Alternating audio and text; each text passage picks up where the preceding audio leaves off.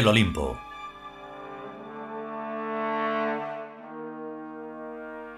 Vigésimo noveno capítulo.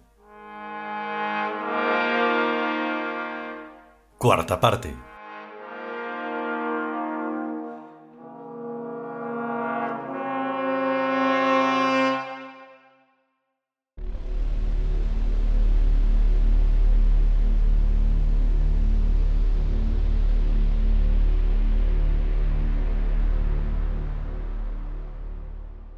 Por lo menos para hacer que se hagan templos sí sirven. ¿Y qué es un templo sino una estructura en parte física y en parte mental? O sea, una máquina. Lo que habría que intentar averiguar es para qué sirven realmente los templos. Funciones sociales es evidente que realizan, e incluso funciones de Estado, como saben bien los gobernantes y las religiones oficiales. Hacen también de tumbas, y por tanto cumplen funciones históricas que en cierto modo obligan a las generaciones posteriores. Y sobre todo, construirlos cuesta mucho, mucho dinero, lo que significa que también realizan sus funciones económicas. Todo eso está muy bien, pero lo que ahora a nosotros nos interesa sigue siendo la idea ancestral y primigenia de que el templo es un lugar psíquico donde habita la divinidad o donde se puede entrar en contacto con ella. ¿Qué divinidad? Evidentemente la única verdadera, la de Beric. Pero es que también existen divinidades falsas, que están constituidas no por dioses, pero sí por fantasmas del pasado, monstruos e incluso demonios. Esas otras falsas divinidades son también máquinas mentales, incorrectamente tratadas y apenas nada y mal utilizadas, pero aprovechables para ciertas instituciones del imperio, como bien podría ser la religión para humanos subsidiaria de la sagrada religión del Ka. Hubo un contenido gesto de sorpresa en todos los circunstantes, dice el narrador de los siglos, al oír esta posibilidad eclesiástica. Algún día tendremos que pensar en ello. En una iglesia imperial que englobe a todas las religiones humanas del mundo y que las unifique en una única estructura ecuménica que nos permita encauzar la energía psíquica religiosa de toda la humanidad en una sola dirección. Pero en todo caso, el dios supremo deberá ser Cons. Naturalmente. Cons es el heredero de todos los dioses antiguos. Heredero de Brahma, heredero de Ahura Mazda, heredero de Jehová, heredero de Alá, heredero de Jesucristo y heredero de todos los demás. ¿Y tú crees que los jefes de las religiones se dejarán convencer con solo decirles que Cons es el heredero de todos los dioses? Toda religión es un negocio y por tanto se puede llegar a acuerdos mutuamente beneficiosos o por las buenas o por las malas. Históricamente, a esos acuerdos ha llegado siempre por las malas, imponiendo al sacerdocio de los vencidos los dioses del vencedor. Pero rápidamente se ve que a los sacerdocios les da lo mismo un dios supremo que otro, con tal de que ellos conserven su jerarquía. Entre personas inteligentes es siempre posible llegar a acuerdos y a compromisos mutuamente beneficiosos, sobre todo si son inteligentemente dirigidas tales personas por el Ministerio Imperial de Unificación Religiosa Universal, que es la mayor autoridad en teología. Siendo así, el éxito de la divinidad está garantizado. Y a gusto de todos, ya que en el politeísmo imperial son admisibles todos los dioses politeístas y todos los dioses monoteístas.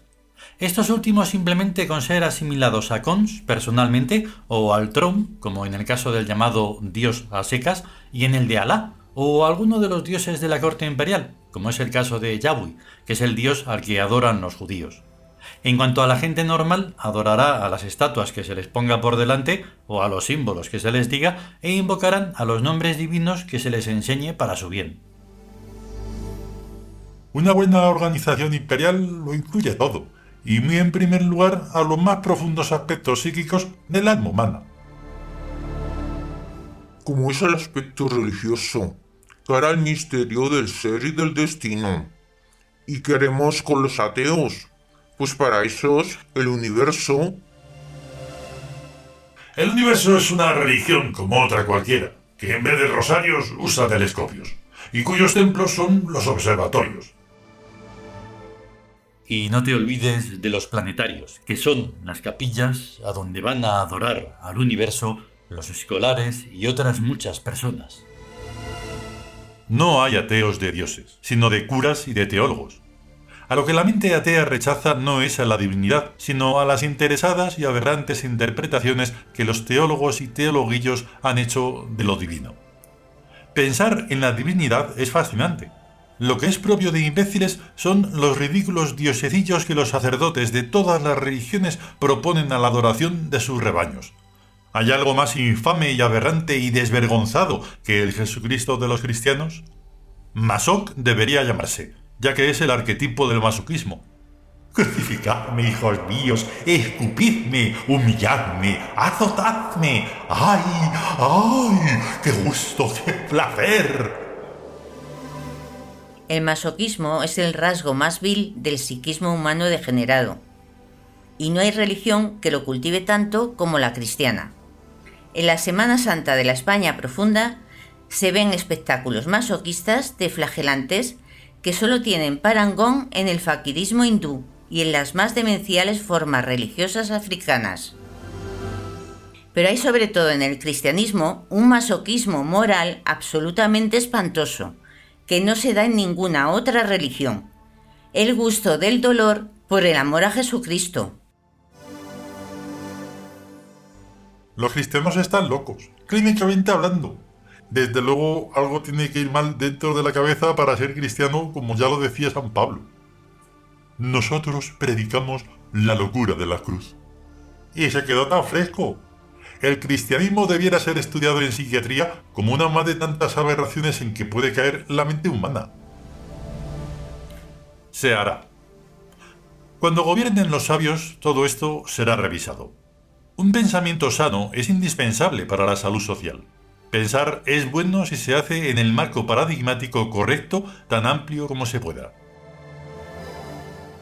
El marco paradigmático del pensamiento científico actual es estrecho y sórdido, por la simple razón de que es el mismo del judio-cristianismo y que está basado en escudriñar, sea la escritura, sea la naturaleza, y que por tanto hace una distinción entre el observador y la cosa observada, eso es un disparate y solo a disparate puede conducir.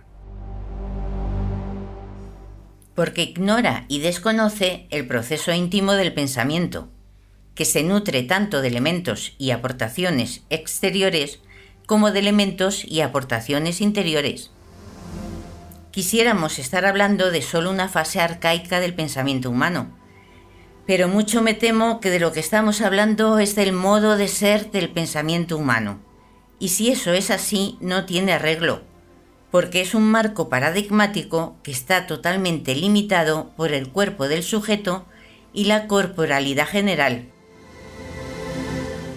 ¿Y eso qué será? Pregunta desconcertado el narrador de los siglos.